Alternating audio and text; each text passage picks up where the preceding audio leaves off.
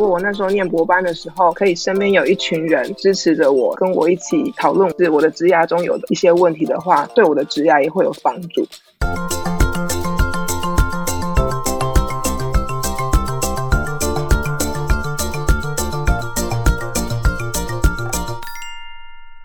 大家好，欢迎回到三脚猫实验室，我是浩文。今天在实验桌旁跟我们一起聊天的有若晴，Hello，大家好，我是若晴。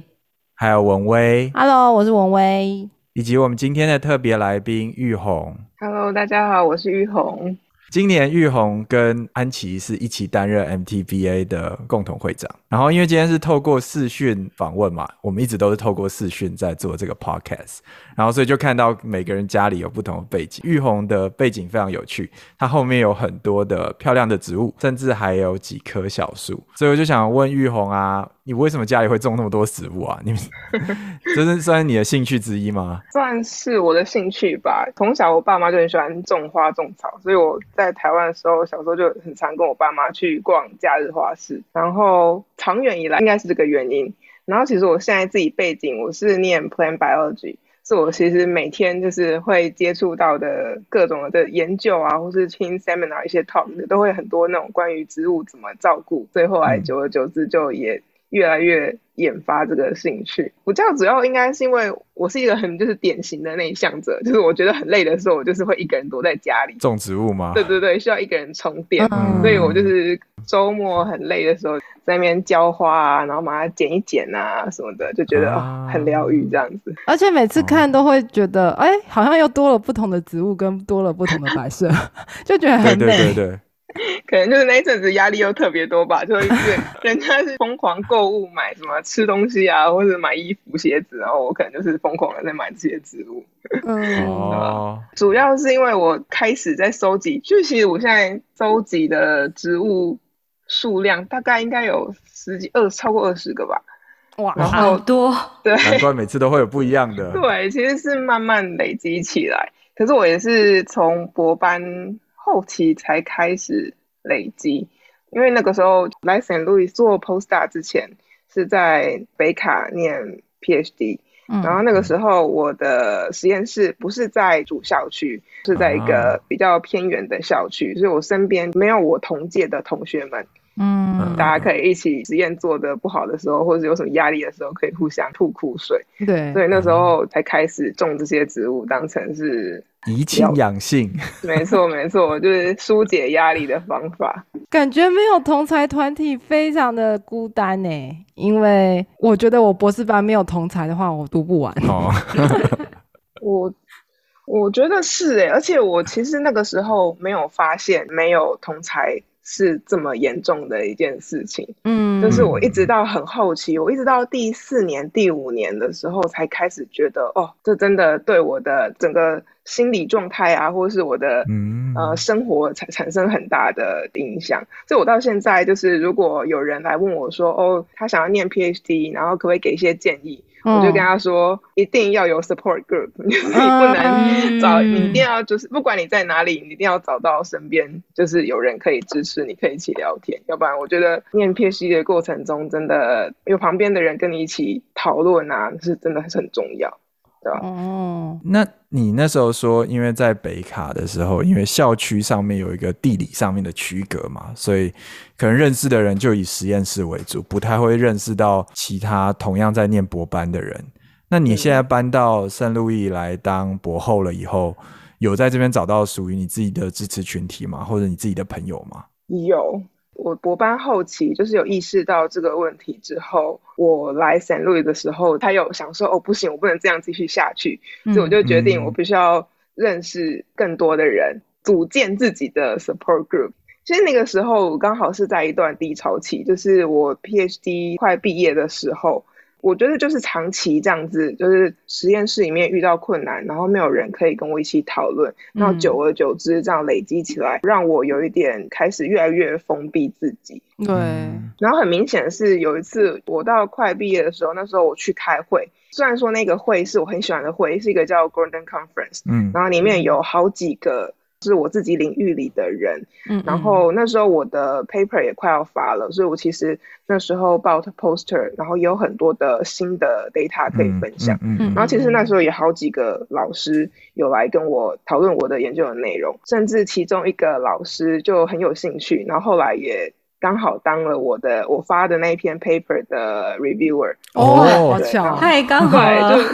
对，就很刚好，所以那时候也觉得还蛮开心的。但是即使是这样，即使是在那样的会，然后认识了很多的人，同领域的人，然后还遇到了就是很喜欢我的研究内容的老师，可是我那时候就一直觉得，呃，心理上是很低潮的。嗯虽然老师会夸赞你说，哦，这个主题很有趣，嗯然后你这个发现很有趣，但我就一直觉得，哦。他不是在说真心话，他只是在表面上说客套话，对吧、但是我后来也觉得我这种想法没有很健康，所以那时候我就找了新的 postdoc 工作，就来到 St. Louis、嗯。所以在那个时候，我就觉得我那个状态太不好，我一定要把自己就是拉出来，嗯。所以我就搬家了之后就开始重新 pick up 这些种植物的兴趣，然后就是开始在慢慢的疗愈自己，然后之外也开始培养一些新的兴趣，那像是开始爬山啊、露营这样。子。嗯嗯嗯，就是我为了要建立自己的 support group，来这边之后，我发现散路有很多台湾人，对，然后我就去加入很多这边的社团，像是有圣露营台湾学者协会，嗯。我在一个 Denver Plant Science Center 工作嘛，那里面有一个完全是由 postdoc 跟 grad student 组合的一个小的社团，嗯那我在里面自愿当那种 seminar coordinator，、嗯，帮忙一些找 seminar 呃 speaker 或者是帮忙介绍 seminar speaker 这种工作，嗯然后尽量跟大家都有一些交集。那也是一个机缘，就是因为我想要认识更多人，我才来参加 MTBA。我这边想要补充一下，因为我有听过玉红的报告嘛，我就觉得那时候听他的报告听起来就觉得，哦，他的研究内容非常有趣，也看不出来玉红是个内向者。因为玉红他谈起他的研究起来就感觉非常有自信，然后他的每个 slide，哎，投影片，每个投影片都他的连接都设计的非常好，你就会觉得很投入，你就会沉浸在他说故事的那个脉络里面。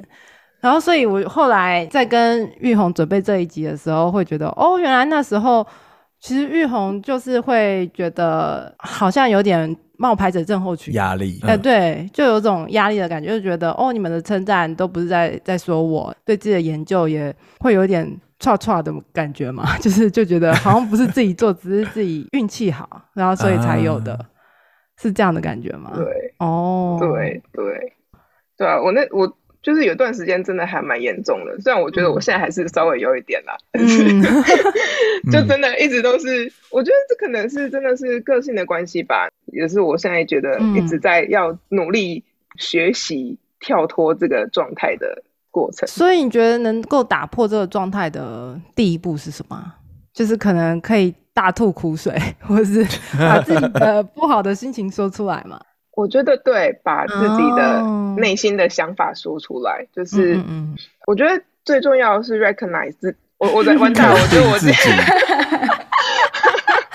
对，要肯要要呃认定认清说自己有这样的问题，然后嗯可是其实我那时候知道有自己有这样的问题，但是还是没有办法去抽离，就是心理上的那种否定自己的感觉，嗯对嗯的那种压力。对，对，所以我后来觉得是我应该要有意识的建立自己的自信心吧。嗯。嗯，那所以才会促使我说，那多认识一点人，然后多做一点不同的尝试，嗯嗯嗯，然后在我擅长的地方上，我继续做，就是拓展新的兴趣，然后嗯。学新的东西。嗯。在一个团体里，你互相就是每个人一起共事、一起合作做一件事情，每个人都会有自己的优点。嗯，我都会看到很多别人的优点，那我是只是希望在这过程中，也别人也可以看到我的优点，然后嗯也可以互相鼓励，就是让我知道我其实有做的不错的地方，这样。哦，你是在怎么样的机缘底下加入 MTBA 的呢？哇，这个这也是很有趣的一个故事。嗯我其实今天才在那边想说，我到底是从什么时候加入的？对，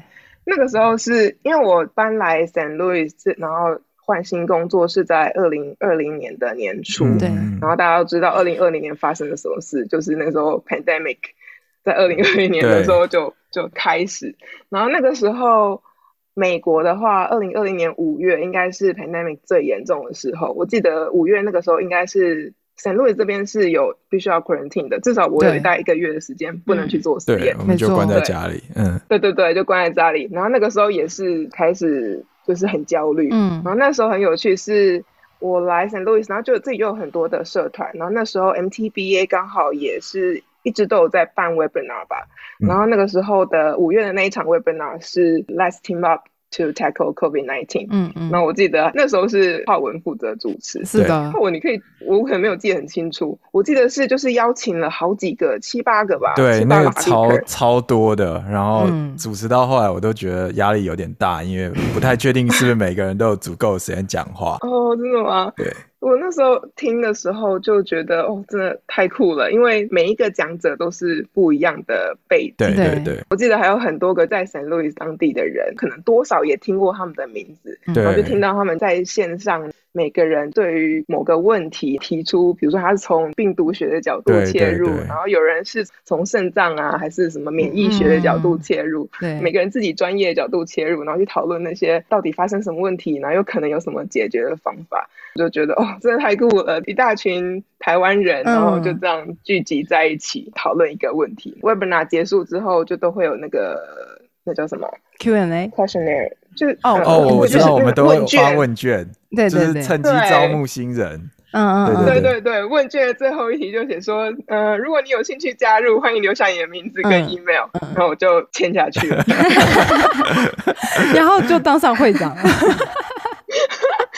当上会长，对啊，又又又是另外一个另外一个故事。对，我还记得那场 webinar，俊夫就是在好好说再见那一集，对，俊夫有来分享说他如何在第一线照顾感染 COVID 的肾脏病患，他们还提出说，哦，那时候他们下了什么药去全力拯救这位病患，就听了很振奋人心。我对那场 webinar 也超有印象的。没错，没错。对，刚好那场就是非常有趣，就是刚好有在美国这边工作的科学家或者是医生，然后还有在台湾同样在为这个议题努力的人，然后大家愿意聚集起来，嗯嗯然后有一个小小的 webinar，就去切不同问题的层面，其实蛮有趣的。还蛮大的 webinar，对，其实还蛮大的 对，观众数也是历史上最多。哦。对，因为那时候就是议题上面嘛。好，那我们讲到这边，我相信所有的听众，应该说大部分听众又开始想说，哇，这集又要开始讲心理健康了，但。其实不是，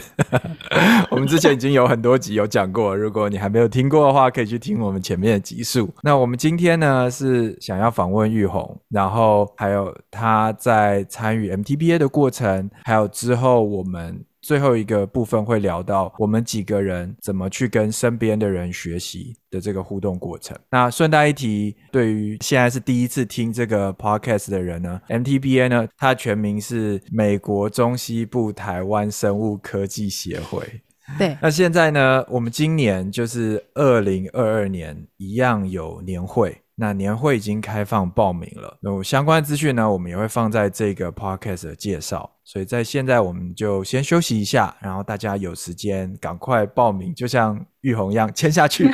然后我们就可以哦在对，我们就可以今年在芝加哥相见。那音乐过后呢，我们也会请玉红进一步的介绍，今年他们在设计年会的时候有没有一些他们思考的重点。好，就这样子。快签！好。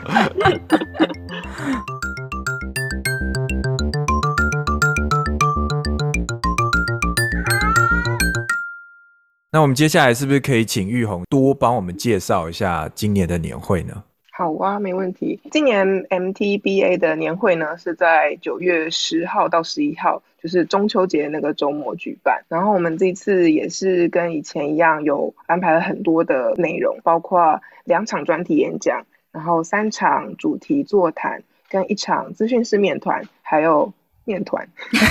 面团，面团，嗯，好，一场。面团哦，可以做面包。哎、资讯是面团，我超期待的。是哦，我也觉得很期待。我觉得面团，哎呦天哪！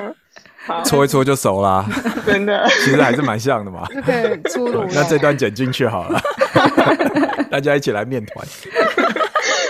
好，一场资讯是面谈，是的，还有午餐的圆桌讨论，然后也有 poster session。那 poster session 我不知道中文该怎么翻，但是反正就是大家自己带自己的海报来，然后我们可以一起互相交流。嗯，然后简单介绍一下，就是学术演讲的话，我们是邀请到 Houston Methodist Research Institute 的陈淑霞教授。如果在他的领域的人的话，应该一定听过他的名字。然后他就是在癌症免疫疗法上面有很多很重大的贡献。如果你去看他的那些 paper，你就会发现他真的在这个领域是一个先驱。他会来跟我们分享他的研究跟学术职涯发展的经验。嗯我们从跟他接洽认识到现在，就是发现他真的是一个很热情、乐于参与各种活动、脾气后进的一个老师。嗯然后我自己的话是觉得，就同样身为一个女性，很期待她身为一个女性科学家这么成功，她一路走来到底是有哪些心路历程？嗯嗯嗯那业界的专题演讲的话，我们是邀到 FB 的胡恒正博士。胡博士他的经历也很有趣，他原本是做植物生理相关的研究，嗯然后后来转换跑道进到 genomics 跟 next gen sequencing 的领域。嗯那现在在他们公司就是负责带领 genomic technology 团队。在胡博士的职涯中，他经历过转换研究领域，嗯然后也经历过从学界转到产业界，所以他这次会主要是跟我们分享说，在职涯的道路上会面对很多重大的决定，他是怎么做这些决定。我觉得对于我们很多职涯刚起步的人，应该是有很多很棒的建议。嗯这真的蛮重要的。嗯，对，除了专题演讲之外，我们也有三场的主题座谈会。第一个主题的话是在讲从从美国回到台湾业界工作的质押。当初我们的 program 组设计这个座谈是希望说，让这些想进业界的人，除了留在美国之外，还有多一个选择。嗯所以主要是我们请讲者们分享他们在台湾业界工作的经验，除了让我们可以了解说在台湾的公司里面每天的生活是怎么样啊，他们的 work life balance。因为我觉得可能很多人都会很担心说，会不会在台湾公司就很血汗，嗯就是啊 不像在美国是，对，要回去卖干。他们的 work life balance 到底是怎样？然后还有说，若进业界之后，那跟其他人的合作啊、交流的可能性，还有就是在不同的生计领域会有哪些不同的特别的机会，还有就是你在心态上怎么调试啊，然后如何把握机会做升迁之类的。这个座谈会我们邀到三个讲者，那我自己觉得三个人的经历都很有趣。像其中一个讲者，他就很明确的要走业界，所以他当初在选 PhD 的实验室的时候，就是选非常业界倾向的实验室。哦，他还没毕业之前，就已经在实验室学长的公司实习，嗯然后在过程中，他的毕业的论文主题也被公司决定要商品化。哇然后反正就是辗转得到很多机会，所以他现在回到台湾，也是在业界里，然后有很多跟各式各样不同的产业合作机会。哦，另一个讲者的话是他在大学的时候就来美国念书，嗯然后后来因为家庭的因素拿到 PhD 学位之后就回到台湾。他也是很喜欢学术研究，所以他就继续在台湾学术界找工作。嗯然后后来因为某些原因，他转而到业界里面去尝试不同的工作。然后他也做过 drug discovery，然后也做过 CRO 的顾问，经验非常丰富。他对于台湾业界近期的发展应该是观察很入微。嗯啊，也对于我们的听众，尤其是对于研究很有热情，但是在犹豫到底要不要进业界的这些人，可以有一些不错的建议。嗯嗯嗯我觉得这真的是蛮有趣的一个主题，因为之前很多相关的讲座啊，都会注重在美国这边的发展，嗯嗯然后好像比较少讨论说你回到台湾相关业界的发展到底是怎么样。对很多有心想要回去台湾的人，心中可能都会有一点犹豫，因为毕竟那个就是有一个很大的位置嘛。嗯所以像这种讲座的设计，我觉得就非常有帮助。嗯，没错，而且我们也发现，我们其实去年的年会就已经有做一个是回台湾的学姐对的这样的讲座，然后那时候就是反应还蛮热烈的。嗯然后就才发现说，其实很多人都有这样的疑惑，就是来美国念完书之后，然后再决定下一步的时候，会会不知道该怎么选择。嗯那我们就很希望可以邀请这么多不同的讲者，然后分享他们的经验，给大家一些参考。这样你刚才是不是讲了两位？好像被我打断之前，应该还有第三位嘛？对，第三位的话也是我自己觉得很有趣。第三位讲者他在博班的时候就是念比较临床应用的的 program，嗯然后后来我记得他应该是好像自己有生病吧，好像癌症，然后所以就后来也投入了就是医疗检验的产业。他现在是一个利用 AI 人工智慧判读血液检验资料的新创公司哦的创办人跟 E CEO。嗯哼嗯，我觉得也是一个很有趣的讲者。我们跟我们的讲者们沟通之后，他们也都有说，希望可以了解说我们的观众有哪些好奇的问题，都可以提出来。啊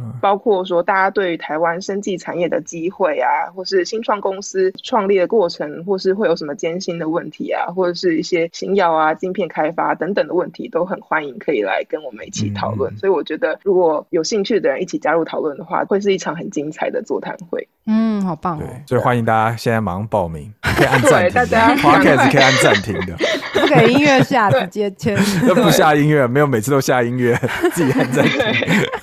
对，除了这个之外，还有第二个主题座谈的话，就是前一个是讲回台湾的嘛，第二个主题座谈我们是找到在欧洲的学术界的一些人来跟我们讨论。设计这个座谈会的起因是因为很多来美国念完书就会想说是回台湾或是留在美国找工作，对但，是在去欧洲各国发展这个选项，对于很多台湾人都是比较陌生的选择。所以我们就想说，邀请一些在美国拿到学位之后，到欧洲学术界继续做研究的人呃来跟我们分享。那同时也邀请现在正在美国的学术界担任教职的人，就可以从两边的人一起来讨论说，两边的学术界的就业环境啊，或是他们的求职过程、不同文化差异，还有他们为什么会选择走学术界这条路，来分享他们经验。嗯第三个座谈会的话，我自己觉得很特别，因为这也是一个 MTBA 新的尝试，就是因为我们前面讲的这些专题演讲啊，还有座谈会，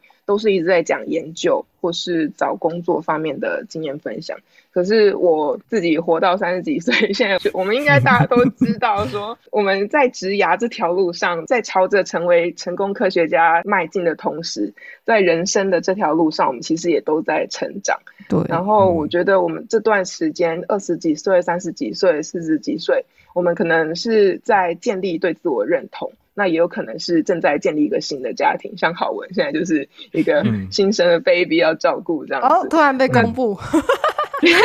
哎呀，这是对，秘密吗？这已经不新了。已经不新了 已，经不新了吗？但因为听众可能不知道啦，这没关系。听众不知道吗？好吧，那剪掉，剪掉。我觉得在这段过程中，我们可能是在建立对自我的认同，对那也可能是在建立新的家庭。嗯，那这些过程中，不同的性别都会有不同的挑战，跟受到不同的期待。可是我们好像很少在公开的讨论这些问题跟这些挑战。所以在这个第三个座谈会里面，我们就是想要用分享故事，然后分享经验的方法，找来一群我们身边就是不同性别，然后不同职涯阶段的朋友，然后一起来聊聊说，在科学家这个身份之外，我们还有面对哪些挑战，像是怎么应对社会对性别的期待啊，还有分享自己在职涯选择跟家庭之间做的妥协，嗯。或者是在面对职涯跟家庭两者之间拉扯的压力的时候，要怎么调试，然后怎么照顾自己的心理健康。嗯，嗯我觉得这个主题真的是蛮有趣的一个尝试，因为之前 MTBA 不管是办 Webinar，或者是我们三脚猫有录很多集，那其中我记得 Angel 那集在分享的时候就会说，如果你可以去跟你信任的人，不管他是心理师或者是你的好朋友，去分享自己心中觉得困难的地方，那可能可以从对方那边得到一些建议共鸣，或者就只是一个被倾听的感觉，也都蛮好的。所以尝试这个新的主题呢，有这样的座谈会，让大家去聊聊自己的想法、自己的疑惑。其实我觉得应该是一个蛮有趣的尝试。而且我一直觉得，有时候可能因为文化差异的东西，有些东西我们可以跟我们的美国人朋友，或者是印度人朋友，或各国的同事朋友聊，但是嗯。有些东西可能还是要一样，跟我们是台湾人，有同样的文化背景，比较可以真的理解那些问题。嗯。对。嗯，毕竟有时候成长的过程中就会不太一样。对啊，对不啊，过感觉这一个主题座谈非常的具有挑战性，因为是个很新的尝试。对对，对 没错，所以我们的那个主持人们啊，还有我们负责组织这个座谈会的 program 组长们，那时候我们在发想该怎么组成这个主题座谈的时候，也是花了很多的时间。嗯但我觉得就是一个实验性质吧，大家就是嗯 试试看。好期待。真的，我相信要邀请讲者也会比较有挑战性，毕竟是要他们分享比较私人的一些东西。这些愿意出来分享的人，我觉得也都要非常的谢谢他们愿意来跟大家分享自己的经验。我相信参加一定可以得到很多的收获。没错，没错。就是除了这三个主题座谈之外，MTBA 年会今年的另外一个新尝试是资讯式面谈 （informational interview）。嗯这个东西可能在台湾比较少听到这个词，但是在美国很常见。然后我记得 之前三脚猫有一集在聊这个主题，对，就是第零一二号实验，打开战场迷雾这个，我和 Mike 还有 Angel 就有聊到这个主题，因为 Mike 在这方面经验比较多，然后 Angel 也做了很多的相关的尝试，所以从他们两个身上其实听到蛮多非常实际的经验，嗯就包含说你怎么去问一些比较敏感的问题。我觉得 MTBA 这次的年会提供这个平台就是非常好，如果你有时间。也愿意的话，可以听听我们的第零一二号实验，先准备一下，然后对。看可不可以马上就用上去，嗯这样子。嗯嗯对对对对，大家可以先就是听一下三脚猫之前复习一下，然后如果你听完之后想要有一点实战经验的话，嗯刚好人又在美国，然后没有尝试过，然后想要知道到底应该怎么实际上做资讯师面谈，欢迎直接来参加我们的年会。哇塞，我们会设计资讯师面谈这个主题。我们的做法是我们邀请好几个在不同公司，然后不同研究背景的人来当讲者，或者应该说受访者。对，嗯那所以嗯我们一开始就是也是会先用十几二十分钟简单介绍说什么是咨询师面谈，嗯。然后主持人会丢几个问题让大家知道说咨询师面谈大概可以问哪些问题。哦，再来就是大家各自到小房间，带开，对对对，嗯。就可以自己去找跟你个性背景，就是你对他的工作很有兴趣，然后你想要去找他做咨询师面谈的话，嗯。你就去他的那个小房间，就可以把这个 session 当做是一个沙盘推演。嗯。让你可以真的去找一个真的人，然后去练习一下，说要怎么做 informational interview。嗯，那我们邀请到的受访者也都是对于 informational interview 很有经验的人，嗯嗯。然后他们也会依照他们的经验告诉你说，哦，你问的这些问题有哪些是适合的，是可以提供很多资讯，然后有哪些是可能没有那么有用，然后也不太适合问的这样。这真的是超棒的一个新尝试，我觉得是非常好的机会，让参加的与会者可以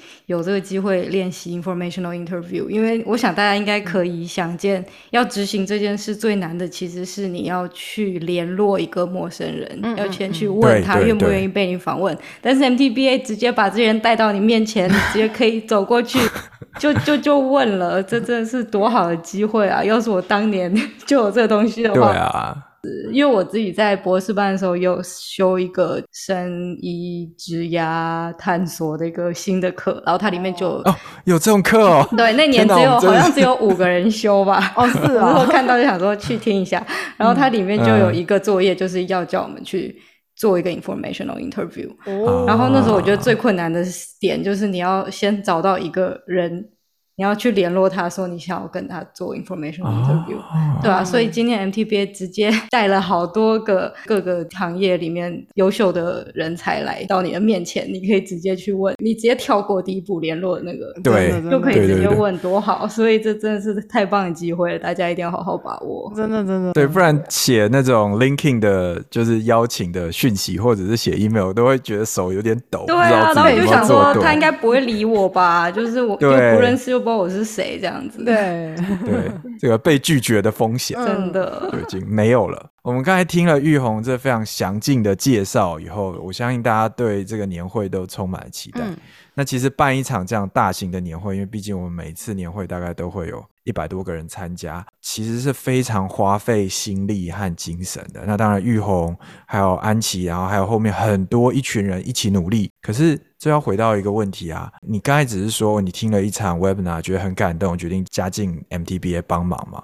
你是为什么会想要说，哎？其实我可以今年试着当一个共同会长，然后来完成一个这么巨大的挑战呢？嗯，我当初会加入 NTBA，我刚也说，我就是我想要认识更多的朋友。对，那我后来觉得你要认识朋友，其实我知道你的名字，你知道我的名字，这不叫认识嘛？我觉得还是你要一起共同度过一些事情，或一起合作过一些事情，嗯嗯，你们才会真的有就是真正的友情的建立，创造回忆。对对对，创造回。所以那时候加入之后，我一开始是先帮忙做 promotion，然后 promotion 的东西帮了大概一年之后，隔年文威当会长的时候，我就。当了他的 program 组的组长，是的。然后那时候也是跟 Leo 一起当 program 组共同组长。对。那那个过程也就是很有趣，跟一个本来完全不认识的人，然后一起磨合，然后了解对方的个性，然后合作过程中互相支持。他什么实验室有什么鸟事的时候可以跟我抱怨，然后我实验室有什么鸟事的时候可以跟我抱怨，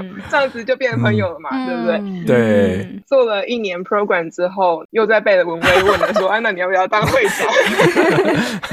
我就想说，哎，那个 promotion 也做过，program 也做过，那会长那就做做看吧，就这样子，然后就就又签下去了，所以我现在人才会在这里。我得意的笑。文威 要唱歌了吗？很好的歌。文威心情，你你应该可以啊。OK OK。我们在麦克熏陶底下，应该都会知道那些年代久远的歌。哎，不过这边要补充一个冷知识，就是大家现在看到三脚猫的，就是 logo，我们的这个图啊，三只脚，其实就是玉红帮我们画的。没错，没错，真的超厉害。到时候我可以放个对比图，就是我们想的草稿。对比图，对，我们想的草稿，对对，哦对，玉红画出来的精美 logo。对，对，他就是把我们想象。变成现实的，对对对对，有有有，我也还记得那个草稿。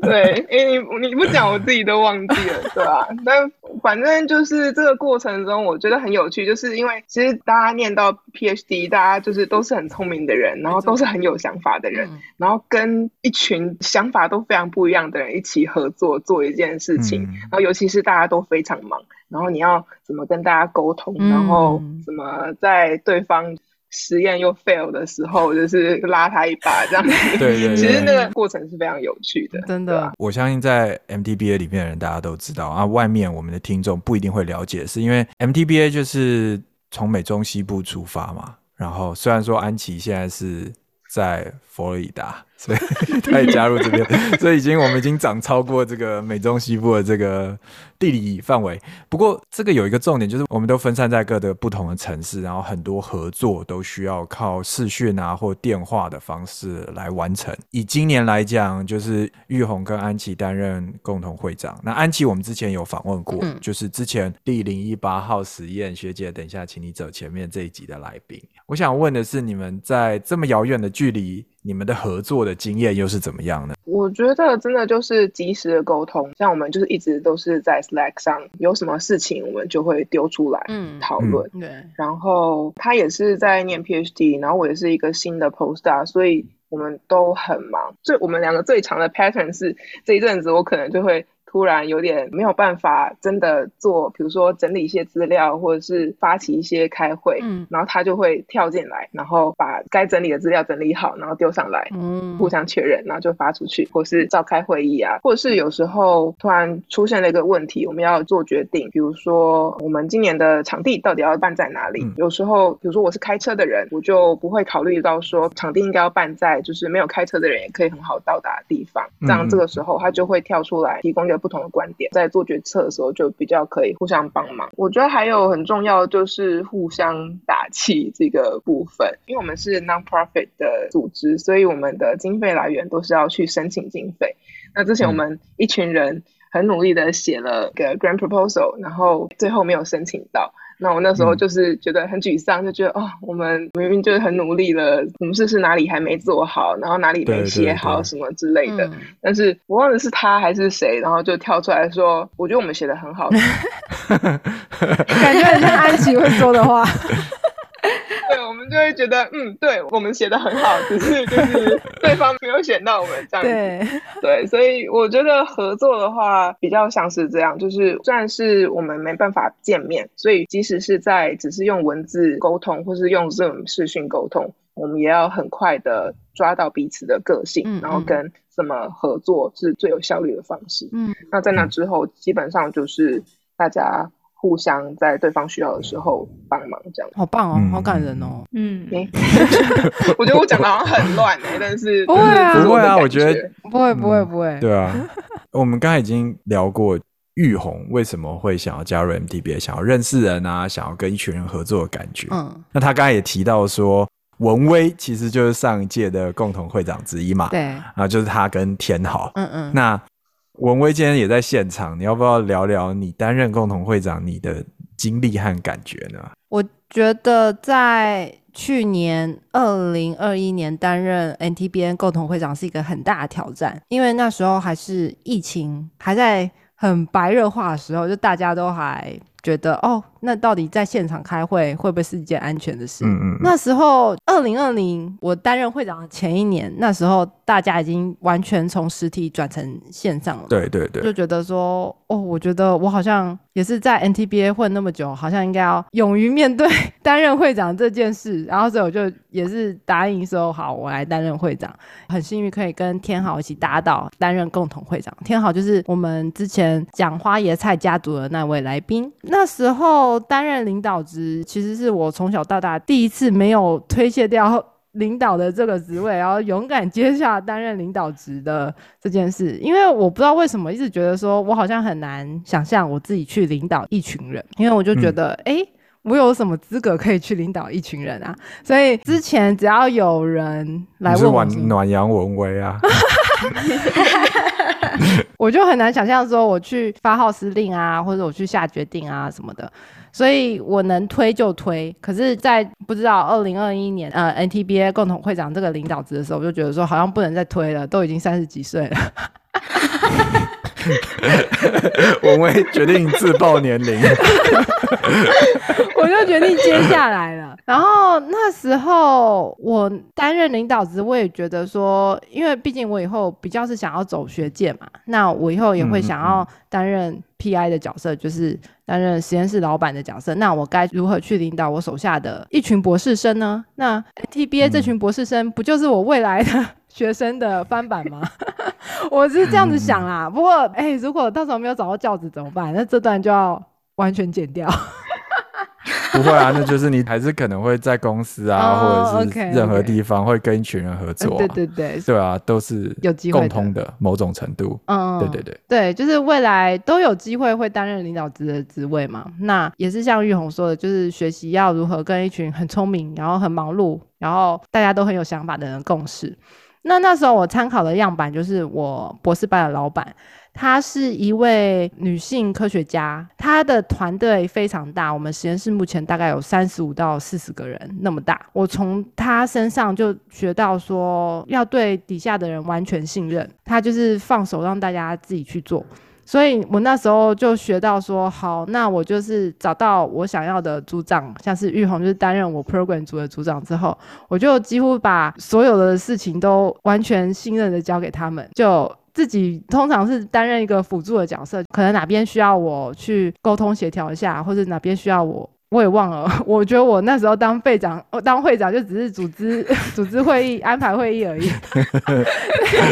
就其实是个很废的角色。所以我第一次对担任领导职有一个全新的体验，就是我其实不是个发号施令的角色，我其实是一个帮助整个团队可以更顺畅的合作，然后更顺畅的一步一步的往前进的一个角色。啊对对对，所以我也就想象说，哦，那以后我有机会带领自己的团队的话，那我也不用很累的，就是说，哦，我就要全部重担都要在我身上，我就是找到对的人，然后对他们有完全的信赖，那我就是让这个团队长出他该有的样子，那我就可以让这个团队一步一步朝大家的目标前进，这样子。然后我还记得那时候我们二零二一年。在疫情，大家还就有点怕怕，可是又觉得说好像又可以开始实体大家一起聚会的时候，我就问了我的各位干部们，我就说，要不然我们就办一个 hybrid 的年会吧。然后没想到，本来以为说我这个想法会被大家否决，就觉得说哈也太疯狂了吧，因为毕竟 NTBA 之前完全没有试过。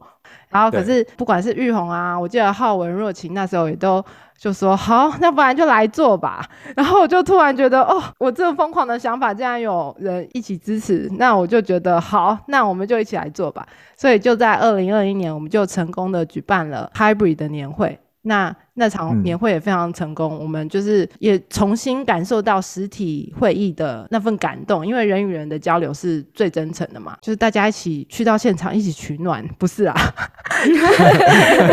所以其实也蛮感谢玉红他们这一届愿意就是继续办实体，当然 hybrid 也就是混合制的是非常辛苦的，因为我记得那时候其实是有实体的会议，然后同时又有网络的转播，对。然后在技术上面有非常非常多的挑战，所以当年负责后勤的，就是技术上面资源也是非常强大。真的，那个技术资源我自己真的是做不了，我真的是要请 logistic，就是借由他们的长才，我们才有可能一起办成这件事。凭我自己是不行的，所以就是需要团队整个一起来帮忙，才有可能大家一起完成这件事。我觉得，身为就是嗯那时候跟文威共事的组长之一，我觉得一定要说，文威，你刚刚说你觉得你不适合当一个领导者。嗯，可是我那时候在看你的时候，我就觉得哦，你好适合当一个领导者，因为我觉得你有一些特质，我觉得真的很适合。其中一个就是，听说你有个就是叫暖阳文威的那个 绰号，在讲吗？其实那时候就很明显，因为那时候其实二零二零年真的很多的不确定性，但是每次开会，你就是都会说啊好，大家好，你就会很开心，然后带来很多正面能量，然后说耶，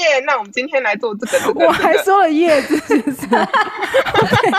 我觉得听起来。就很文威哎，你这还蛮文威的。对，就觉得我不太确定，但我觉得可能有听到叶的。OK，对，就是总是很多的正能量。然后还有一个就是我印象很深刻是文威也是做决策很果决。嗯，比如说我们在讨论说哦，我们要就是转播的平台。嗯，对对对。然后可能就说哦。某某某平台那个太烂了，不要用那个，我们就买花钱买另外一个，或者是我们要申请钱，然后就是说哦好，那我们去申请那个某某某 grant，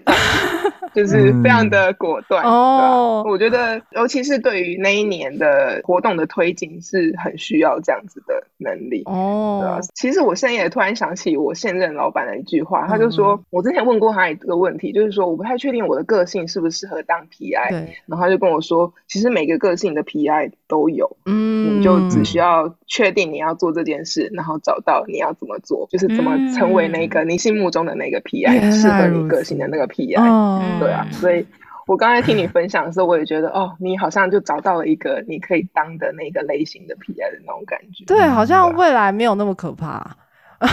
虽然我觉得你好像还是跟你博班指导老板有很大的不一样，不过，哎，我还想补充一点。就是其实那时候每次主持会议，我背上都会冒汗，我都会觉得很紧张，因为我觉得我也是个蛮内向的人，要我主持会议，我就觉得哦压力好大，我背上都会冒汗，大家都没有看到，没有感觉，真的没有感觉。对。对啊，我们刚才有提到很多就是 MTBA 里面的事，然后其中很大的一件事就是年会嘛，嗯，我们每年会办一个年会。年会议程的设计其实就是很重要的一件事，就是啊，不然没有议程就不用办年会啊，又不是真的大家约约吃饭烤肉。对，议程这个决定，然后还有他相关讲者在找的时候，其实我们 MTTBA 底下有一个议程组，就是 Program 组，在做这件事情。那所以刚好若晴就是我们之前议程组的共同组长之一嘛，那所以就可以 Q 若晴说，哎。你那个时候的经验又是怎么样呢？也是被浩文拉进来的，没错。对，对我是在场唯一没有当过会长的，然后其实也没有想过会当组长。当年 MTBA 第一年的时候，我是在财务组帮忙的。帮忙的时候，后来就有对 program 有一些想法，然后第二年就加入 program 组。一开始也没有要组长，就只是提了一些意见啊什么的，就就被浩文抓去当组长。是个人才啊！在这个友情的压力之下，就接下来了。所以其实是蛮被动的状态。我原本想加 program 组的动机其实非常的现实，就是那一届应该是二零一九年年会的那一届吧，我接下来干部。那个时候我已经是在博士班很后期，然后已经是非常确定自己想要进业界工作的，所以我原本想加 program 组的原因，就只是想说我可以增加跟讲者的接触，我可以有这个机会去主动的邀请讲者，因为就像我刚刚讲的，你要去寄出一个陌生的信件或者是对讯息等等，这都是整个过程中最大的挑战。所以如果我今天就是要做这件事，我就。必须去做，就是尽管觉得它再困难，我就没得逃避，所以我就觉得那就可以借这个机会去。结果后来当上组长的话，那就要做更多事嘛。那也觉得好吧，应该对自己也是蛮有帮助。那个时候其实是非常现实的想法，就是觉得对自己的职涯应该是还蛮有帮助的，所以也就答应了。嗯，然后我觉得这确实是非常好的机会，因为就是。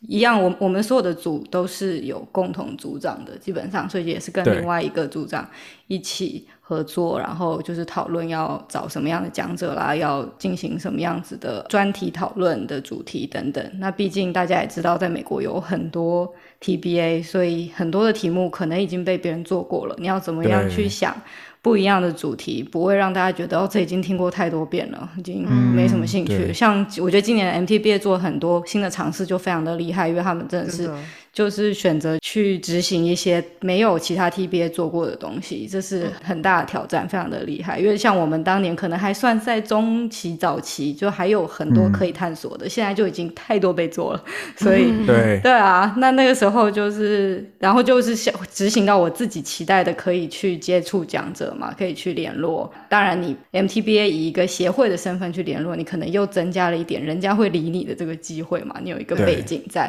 所以也就是先让自己。练习嘛，就是你就想说找工作的时候，大家都说 connection 很重要，什么什么很重要。我就是先跟台湾人练习，之后你就会更有勇气可以去执行。当你自己要找工作的时候，去怎么样跟别人 connect 这样子。所以我还蛮觉得这个经验真的是对自己，就是 at least 在 at least 就 至少对自己在未来就是找工作的时候。像是去问人家可不可以进行 informational interview 啊，等等，就是让自己之后更勇敢做这件事情。虽然说那个时候请到的讲者，或是有机会联络到的讲者，最后在我找工作上面并没有直接的帮助，但是我觉得这个经验确实是让我很能练习这件事情，所以还是蛮感谢浩文那个时候把我拉进去 当组长。所以从原本可能组员，我可以接触一个。讲者到我当组长就可以接触到更多的讲者，这样子。嗯，我真的觉得组长们是做最多事的人，我自己觉得啦。我那一届的时候。我是觉得我自己是那种，就是自己很容易把事情揽下来自己做，觉得比较安心的那种人，所以就会很容易就明明可以分下去，但是就不小心自己又会多做一点事，但是就会觉得自己比较安心。对，所以我可能没有真的很适合当就是像是你们这样会长的职务，不然我可能会把自己累死。虽然说觉得好像组长做最多，但是我觉得当组长也是学的东西最多的人。那是绝对的，真的。对啊，MTBA 的各位成员们，赶快就是 欢迎报名，欢迎报名担任下一任的，就是各组组长或会长，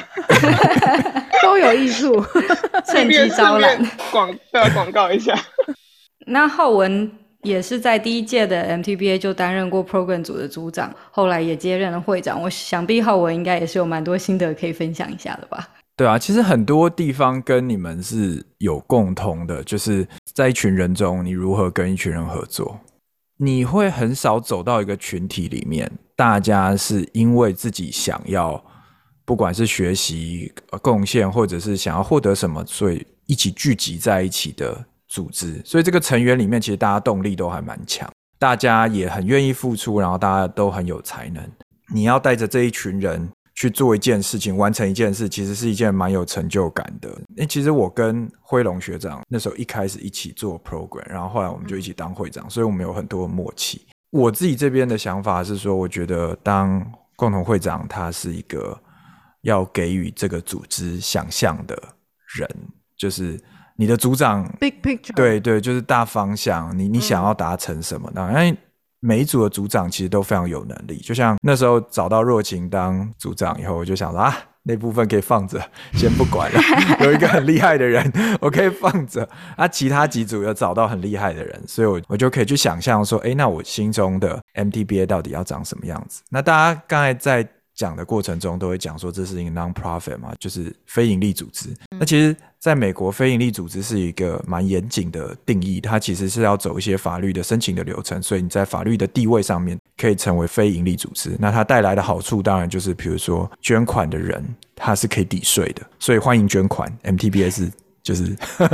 非常正式的非营利组织，或者是在特定的场所，你买东西也可以免税。就是我们 TBA 自己去买东西会免税。那那时候我的想法就是说，既然大家都一起努力了，然后我们第一届很多时候捐款的捐款者其实是个人，还有在美国这边的生技产业，就会觉得说应该要给人家一个交代，人家捐钱给你，你应该要给人家说，哎，那你可以抵税。等于是一个简单的谢谢，然后也透过这个过程中，因为申请非营利组织的这个东西呢，是需要定定自己组织里面的章程。那透过这个章程的建立，就会去想说，那一个组织运行它到底有哪些我们觉得重要的事，我们觉得必要的东西。有一些东西我们就会把它写进去，然后写在章程里面。比如说会长怎么选啊这些东西。有一些东西是习惯，就是在章程里面不会写那么死。我想讲这个是一个我觉得那时候蛮有趣的，也不是我开始，但是。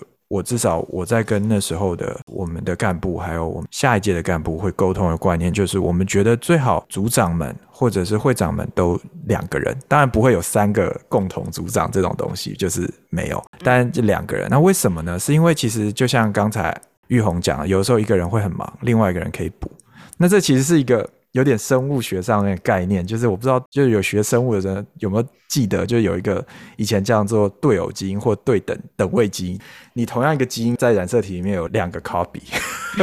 哎，你的英文是什么？个 allele。对，allele 就是你有两个 allele，所以你要两个都突变了以后，有一些疾病才能发生。所以在若晴和我我比较熟悉的领域，应该就是什么 two hit hypothesis 吧，就是你的等位基因。如果只有一条被突变的话，因为有另外一条撑着，或许在某些疾病并不会产生。那你等到第二条也突变了才会产生。那时候就有这个想法，就是说，那如果我们的重要的组确定了，我们有那时候四组，现在有五组确立了以后，如果每一个组组长都可以选到两个很能干的人，这样子那组就基本上应该可以 run 就进运行下去，这样子就会去开始思考这些东西。因为我们读生物的都会比较浪漫一点，觉得说啊要做白肉，因为文叫白漏，就是章程，就是一件很无聊的事情。那所以就要沟通说，哎，为什么我们觉得这个是重要的？然后在章程里面会去设计一些制度，让它可以被修改，因为并不是那时候写了照原版的样一直走那么多年嘛。所以这个过程中就会让我觉得说，这是一个非常有趣的挑战。那当然，我们后来也完成了申请，然后就很开心的交接给了下面一届、下面一届、下面一届，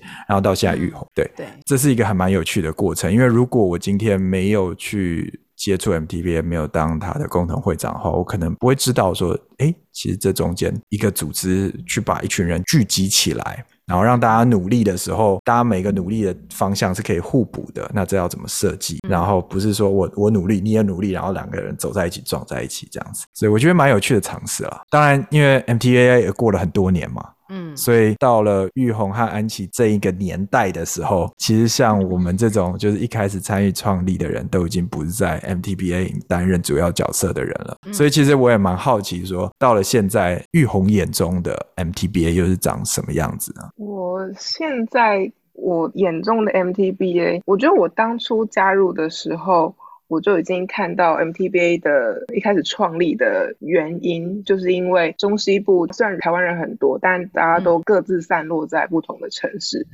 那我刚前面有提到过，说我在博士班的时候是比较 isolate 一点，我比较身边没有 support group。我现在回头想，就会觉得哦，如果我那时候念博班的时候，可以身边有一群人可以支持着我，然后可以有跟我一起就是讨论职涯中有的一些问题的话，那就对我的职涯也会有非常有帮助。我希望的 MTBA 是可以一直持续给有这样子的需要的人这样的一个 support group。所以一直到我现在接任会长，就是已经过了好几届了。我是希望 MTBA 可以，就其实现在接到现在当会长都有压力，就很怕，就是这个组织 就是在发芽，然后到我手上就死掉，这样怎么办？就是多少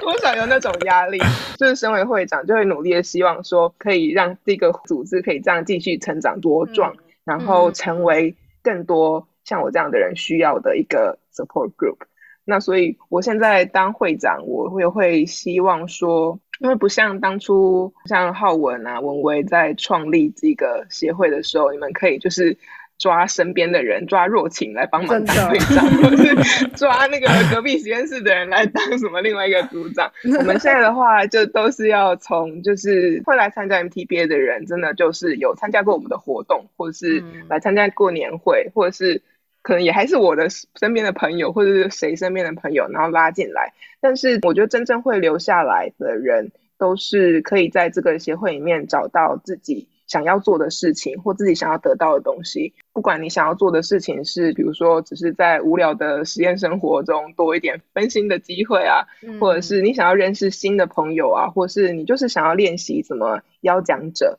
或是你刚来美国，然后完全没有主持一个会议的经验，然后想要用这个 MTBA 在一个都是台湾人的状态，然后但是用英文来练习，当做一个练兵场，让自己练习主持一个大型会议的这种机会。不管你想要得到什么，都希望可以提供这个机会。这就是我想象中想要让 MTBA 成为的一个组织。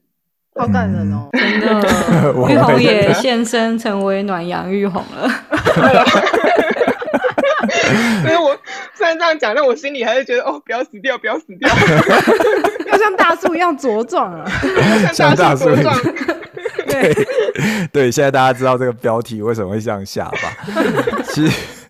其实我们透过 MDBA 这个平台啊，如果就是麦克今天在录音，他就说：“哦，一个大平台要很大很平，没有边边。”对，这个 大平台之中，让我们学到了许多，就是应该是说，也不是说学啦，就是多了，就是跟人家相处共事的机会嘛。嗯，那我们小时候都会听，至少我啦，听到一个广告，那它其中一句广告词就是说，我要长得像大树一样高。这不知道是卖奶粉还是卖钙片的，反正就是不知道为什么就记得这广告词。那有的时候我们在职涯发展路上，其实也会想要找那些像大树一样，哦，它真的发展的很好，很棒，找这些学习的对象。那在英文的语境里面呢，我们就对这些学习的对象。有一个特殊的词汇，它可能是 role model，可能是 mentor。那关于实验室里面的 mentor 这个部分呢，我们其实在零零三号实验里面可以拜你为师吗那一集里面我们有聊过，但是我们似乎没有在录音的状况下聊过所谓的 role model。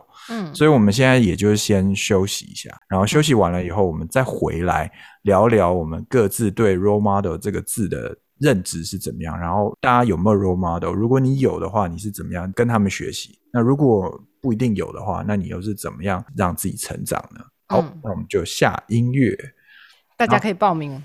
对，哎，对，大家可以报名。对，大家又可以报名了。大家觉得好烦，就听这一直一直讲，然后搞不好在开车还不能按掉，然后就。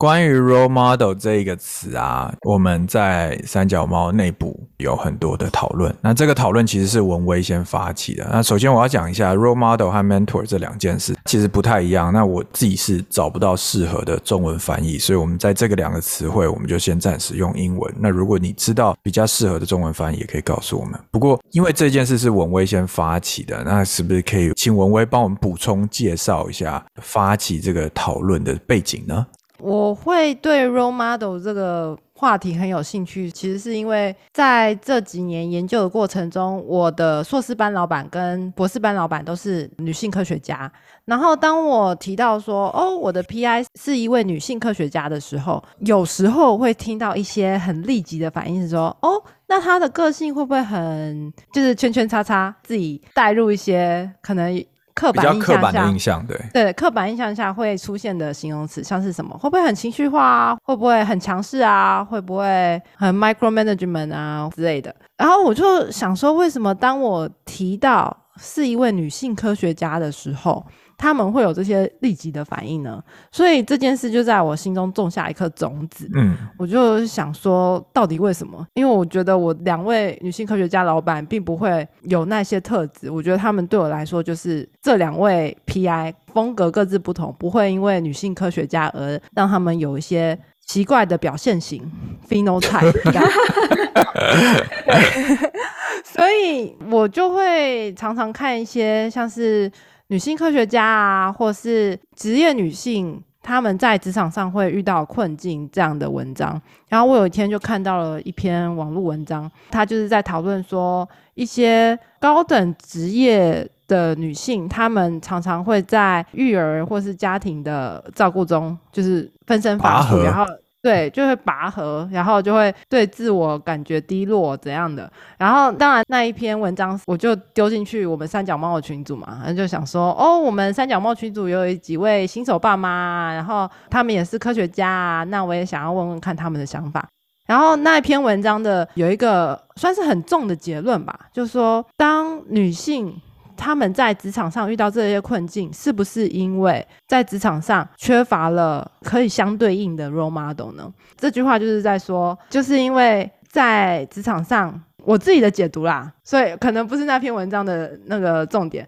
我自己的解读是说，就是因为我们对女性科学家她们该有的样子想象实在太缺乏了，所以当我提到哦，我的两位 PI 都是女性科学家的时候，他们才会有那么立即的刻板印象般的反应。哎，等下，那个他们不是三角猫们，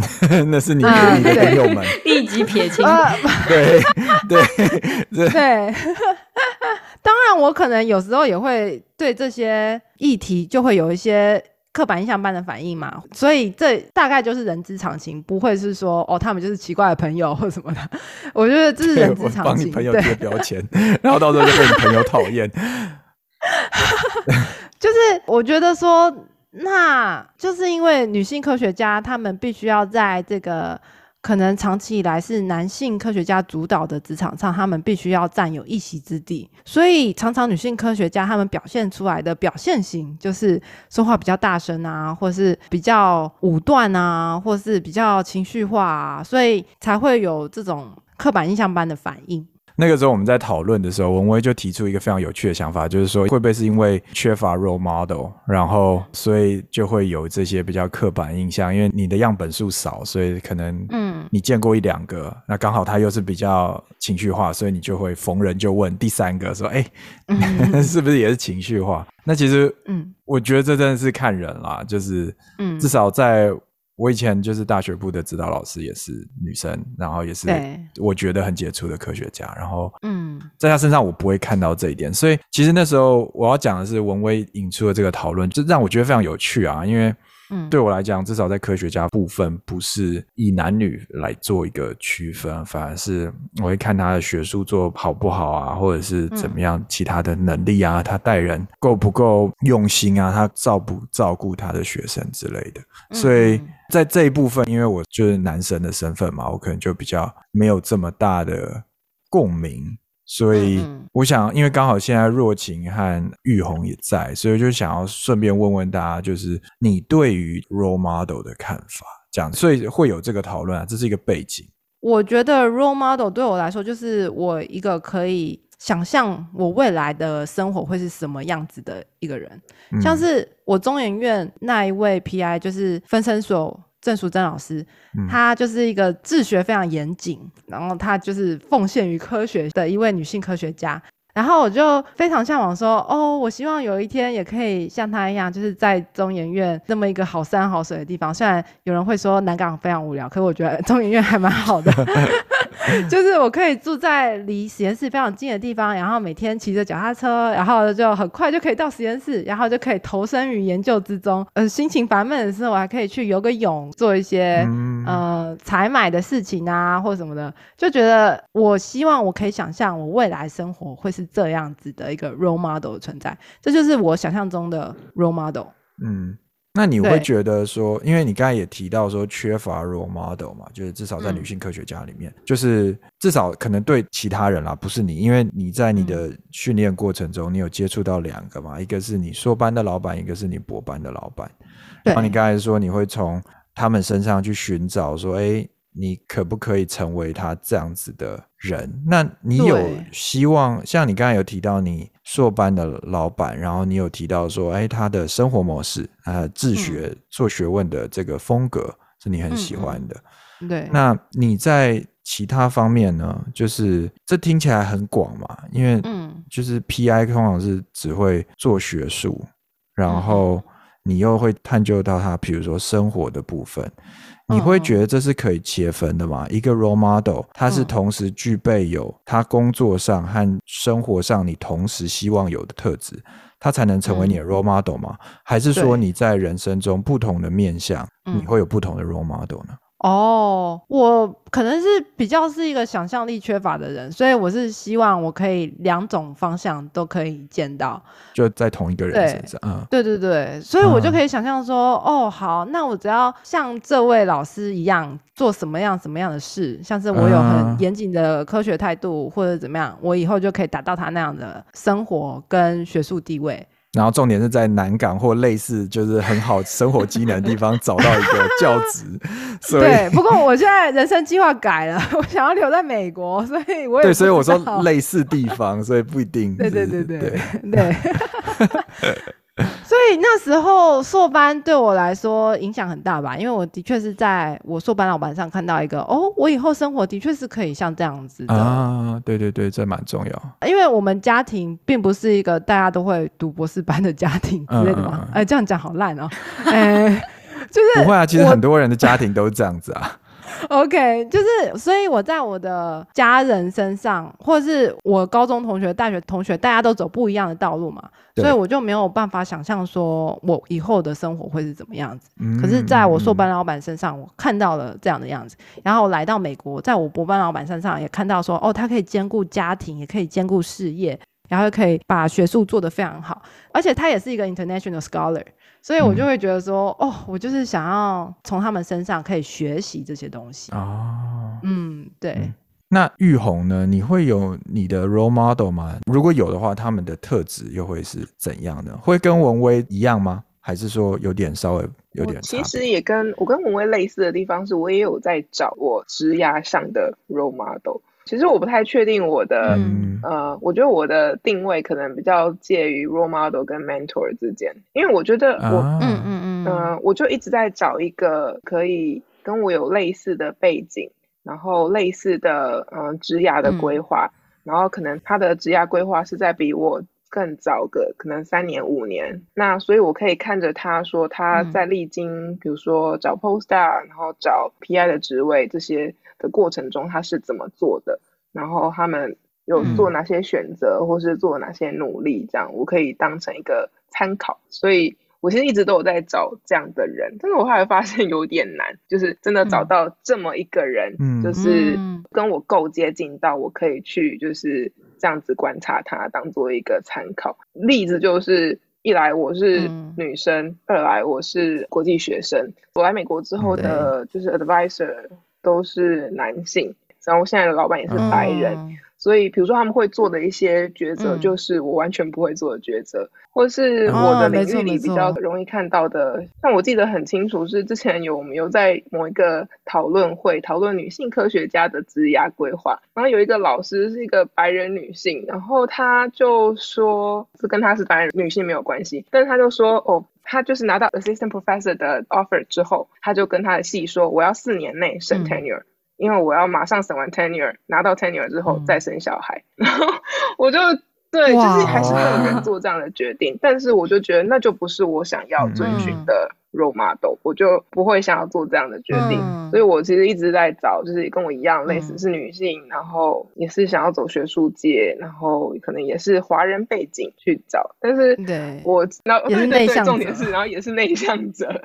对，然后其实有点难，所以我后来退而求其次，就是可能不一定要真的跟我很相似，但是像比如说我最近就是我现在实验室的一个比我早个两三年的 postdoc，他也是一个国际学生，嗯。然后来到这边，嗯、也是想要在学术界里找 PI 的职位，然后努力了两年，然后今年也嗯。拿到了一个 offer，、所以他在这个过程中，我就一直都有在跟他就是聊啊，就是他这过程中有遇到过哪些问题，然后他做过哪些努力，嗯，就比较算是我现阶段比较会遵循的一个参考的一个嗯。role model 这样。对啊，然后嗯其实也是一直以来就是有在认识不同的人，然后我有认识到其他的人，比如说有一个人他就是一开始也是跟我一样是在一个呃植物的 institute 里面做 postdoc，他是后来因为人生的规划就决定、哦，我不要继续待在学术界了，我要转到业界。然后，所以跟他聊的时候，我也可以参考到说他为什么当初什么样的情况让他决定要转到业界。那他转到业界之后，又有对，呃有什么样的改变？就是如果万一嗯我之后也突然觉得有什么人生规划改变的话，我也可以这样参考他。所以我觉得 role model 对我来说是这样的嗯功能吧。那若晴呢？我的话好像比较不一样哎，就是我并没有在找寻一个 role model 或是多个 role model，我并没有就是主动的在希望有这么几个人可以给我参考，我比较是从我可以遇到的人中去学习我觉得值得我学习的地方。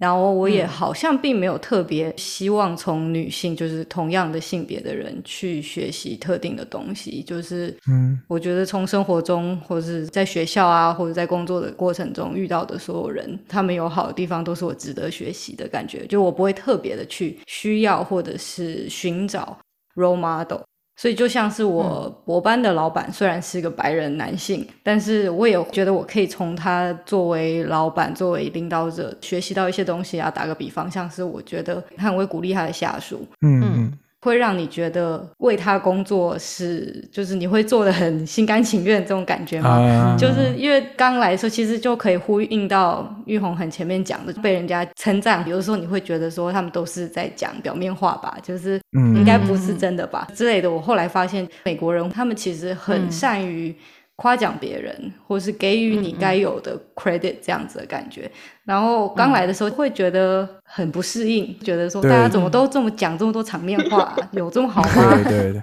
但后来我就发现说，我干嘛不就接受他，就相信我自己就是 就是值得被称赞的呢？而且就是你自己可以感受到那个被称赞的感觉是快乐的，对，就会可以对对比，可能在台湾的实验室，你好像不会遇到这样的状况，或者是某些你可能身边朋友，他们可能不一定会遇到这样的状况，就觉得说，哦，那这样子做，其实你身为为他工作的人，也是会有一个好的反馈。所以像这种东西，我就觉得，那我可以学起来。这跟他是男生和女生，他是白人或者是亚洲人完全没有关系嘛。嗯所以这嗯我就觉得我可以学起来。或者是像参加 MTBA，可以跟很多不同的人共事，像是浩文、王威啊、玉红，大家共事，从不同的人做事，做不同的事情，我觉得我就可以学到不同的经验啊，不同处事的态度，就是可以作为我嗯效法的对象。所以我觉得就是从生活中的各种状况去学习，然后采纳觉得对自己有用的部分，是我比较倾向的一个学习方式。反而我并没有很希望。有一个人在那边，或是多个人啦，然后让我去跟着他的脚步走，这样子。因为我觉得每个人都很不一样，每个人会经历到的，尤其是生活上的很多状况是非常不一样的。每个人家庭环境不一样，然后家庭背景或者是要建立的家庭的状态也不一样，要不要生小孩或者是怎么样都不太相同，所以很难把自己套进去别人的例子里面去走。所以我就选择去学习我觉得对我有用的。然后，嗯，如果我遇到了某些困境，我去看看别人怎么做，但是不一定就是别人做的就一定套在我身上就会适用嘛。所以我自己的想法是这样啦，就是我没有特别寻求一个 role model 这样的角色，而是或者你可以说，在我的生活中处处都是 role model 吧，也可以这样讲。嗯，哎，其实我刚才就想到一个问题，就是文威刚才有提到你硕班的老板，其实在当年是一个很好的 role model 嘛，我不知道他现在还是不是。你现在会比较想要试着留在美国尝试看看，至少在这一点可能会有点不太一样。但是我想要问的是说。因为过了这么多年，比如说你念完博班，然后现在在博后，然后这过程中你会有所成长，你看到的眼界也会不太一样。那你现在追求的 role model 会跟你当年的那个 role model 会不太一样吗？会有改变吗？还是说其实差不多是一样，只是你在有点是在确认说，而我自己完成我 role model 他过去的这个决定，完成了，可能当年是硕班，可能百分之三十。现在可能百分之五十六十更多了，你是怎么样看这件事的呢？哦，我觉得一定会有改变，可是共通性是一样的，就是我都可以从他们身上去想象说我未来生活的样子。嗯嗯嗯嗯，所以我每个阶段想象的生活会不一样嘛？那。我可能每个阶段适合我的 role model 会不一样。刚才之所以会想到这个问题，是因为玉红她有说她想要找女生，然后在美国找教职，然后当为如果 role model 一开始，然后最好她还是国际学者的身份。那后来发现她有，就是这是她一开始找 role model 的初衷嘛。然后后来发现说，哎，现实上面可能身边的人有这样子的。潜质的人真的就是有这样相同经历的人真不多，然后在小小的族群中，好像又不是那么容易找到适合当自己 role model 的人，所以我才会问刚才文威这个问题这样子。哦，我觉得另外一个共通性就是他们都很让我具有启发性吧，让我感觉到被 inspire。被启发，对，所以我也不是像玉红那样非常去主动积极的找 role model。我觉得就是当我被感动到的时候，我就觉得说哇，那就是那就是我以后想要成为的样子，这样子。因为我们一开始认识人就可能是一个面相嘛，比如说我认识你或若晴或玉红，然后假设我今天要找 role model 的话，我就会觉得哦，你们都很棒啊，你们都是就是嗯。国际学者嘛，然后这样子，这样子啊，可能认识了你们更多以后，我可能会觉得，哎，可是呃，你的那一部分可能在我上面不适用或者怎么样之类。那你你刚才说你找 role model 是一开始被感动到，对，但是你怎么确定说感动的这个当下，嗯，他这个 role model 真的可以代表你所有想要做的全部呢？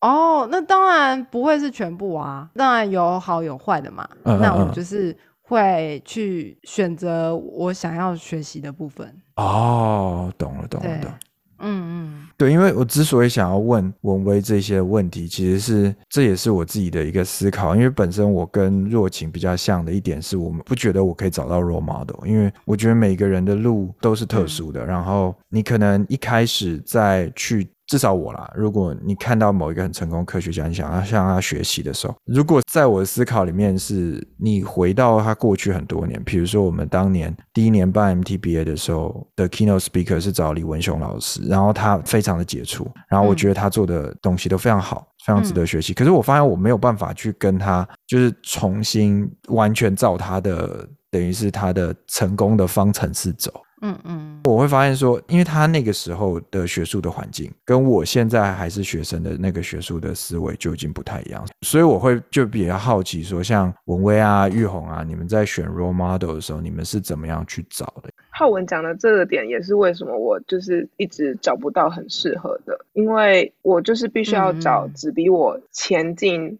三五年内的人，那这个破真的非常的小，对吧？所以，可是我我也不会觉得 upset，或者是说，哦，怎么都没有这样的人？难道都没有成功的台湾女性植物学家在这里生存下来？怎么？我也不会这样子，只是，只是我就会不断的呃想说啊，那多认识一点人，说不定有很类似的，嗯，那说不定文威。三年后 就是会成为这样的人物，可是我不是做植物，没关系，就是就是就是那个寻找的过程，但是也没有就是会被拖累脚步，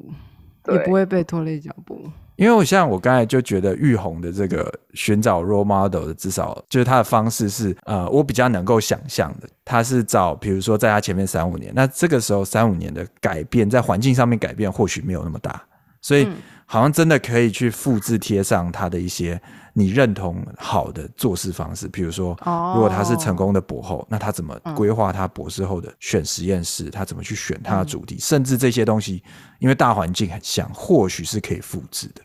嗯。然后，所以我一开始对文威的就是提出来的 role model 就是比较难以想象，因为你感觉讲的是一个非常非常成功的科学家，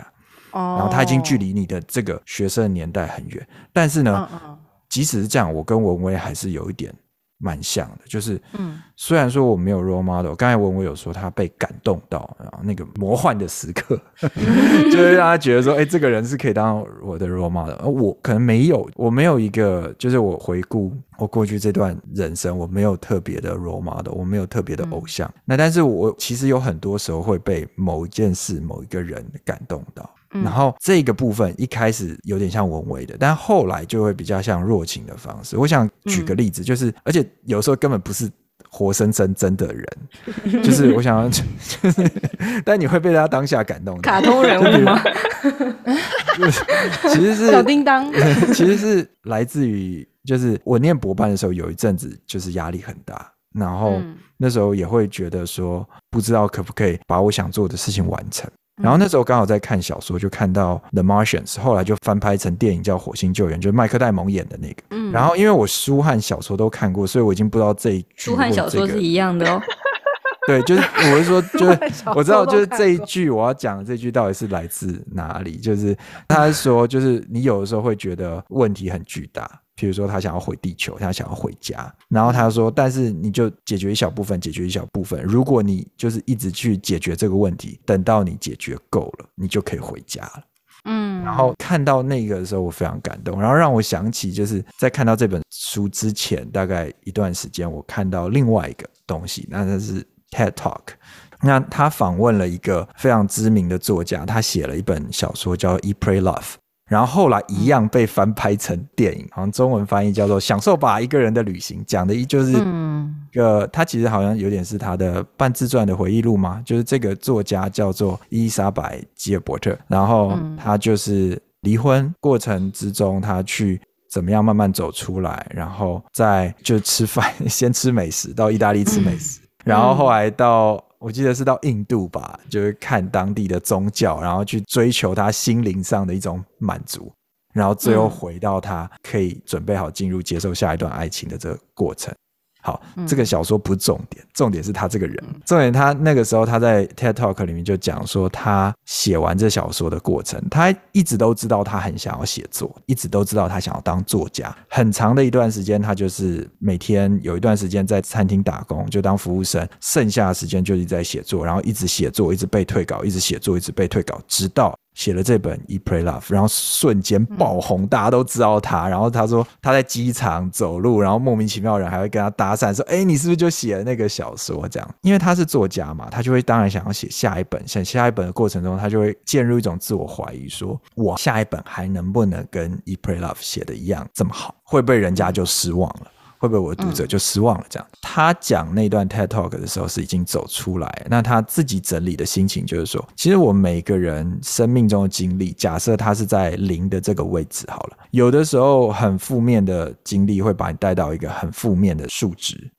然后有的时候很成功爆红例子会把你带到一个很正面的数字，所以你就想象，如果你有一把尺的话，你的生活的平均大概是零的话，突然有一天一个打击来，然后就变到负一百，或者是很成功就变正一百，然后你就会觉得，哦，我怎么在这个地方我就很不知所措，因为他在爆红之后的感觉，跟他那时候写作一直被拒稿的那个感觉其实很像。那他之后给自己的想法就是说，我什么也不能做，我就是继续写作，我就继续写，继续发表，继续写，继续发表。那只要我继续做我自己喜欢做的事情，我就可以回家。他的演讲的字是说 “I can go home”，就我可以回家，字面上的意思。他接下来就说：“哦，我我我回家不是说就是回到一个物理上的地方，我的家，而是回到你想要的那个状态，就是我写作，我很开心的在写作。那其实这两件事加起来，其实在当下对我的。影响非常大，因为我我那时候就是实验就是卡关嘛，然后我不知道我可不可以把这个完成，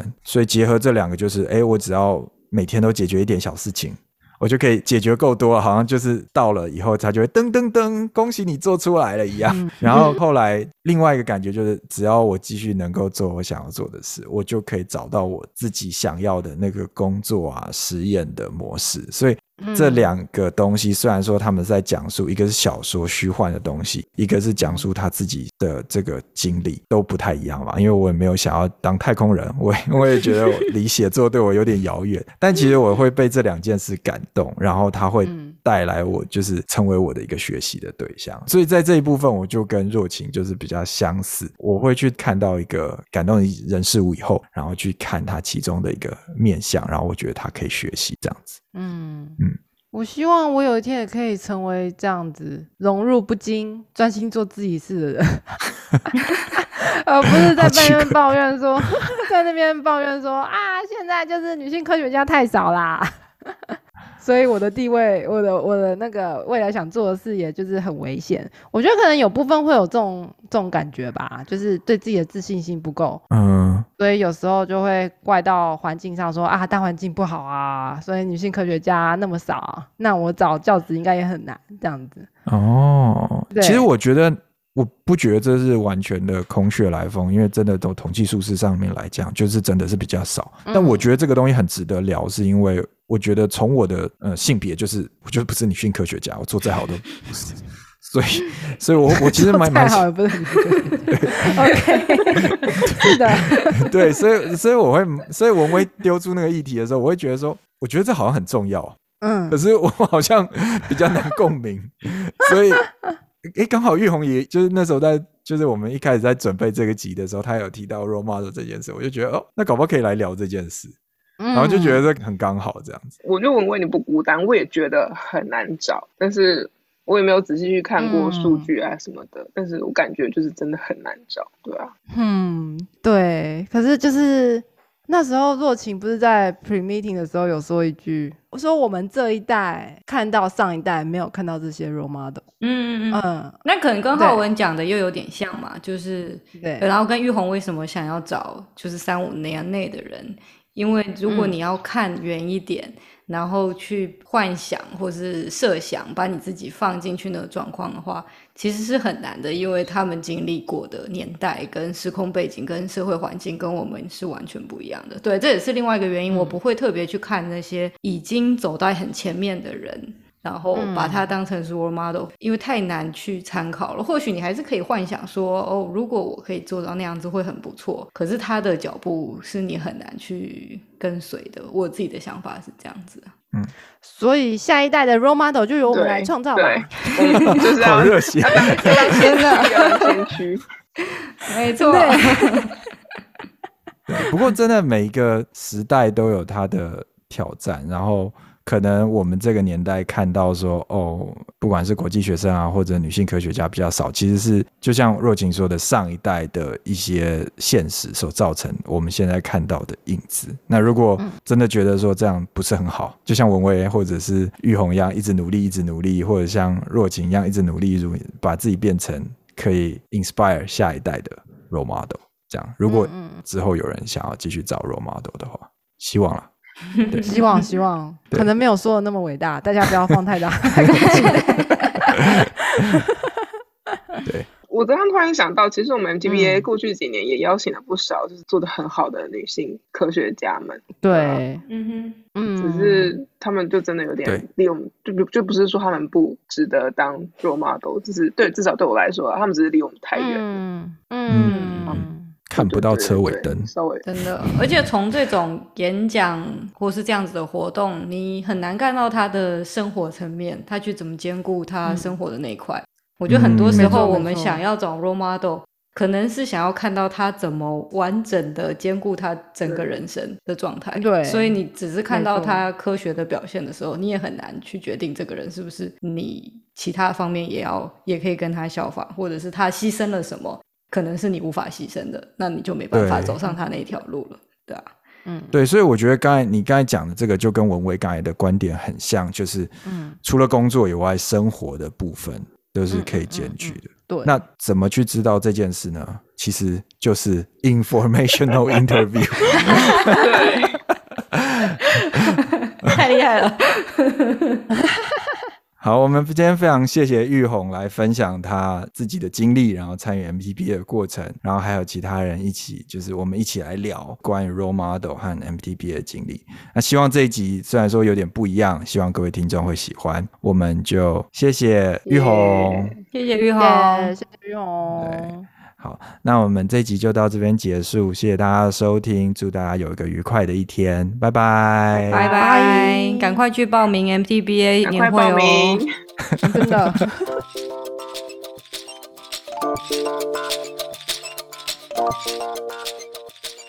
三脚猫实验室是由美中西台湾人生物科技协会制作发行，欢迎在 SoundOn、Apple Podcast、Spotify 等各大平台上追踪订阅。我们协会是一个在美国注册的非营利组织，以美国中西部为出发点，连接在美国生物医学领域求学或工作的伙伴。在 Podcast 的介绍文中，你可以找到本会 Facebook、LinkedIn 以及其他网络平台的连接资讯。如果你觉得我们的节目做得还不错，可以到 Facebook 进行小额捐款，让我们一起请 Podcast 的来宾喝杯咖啡。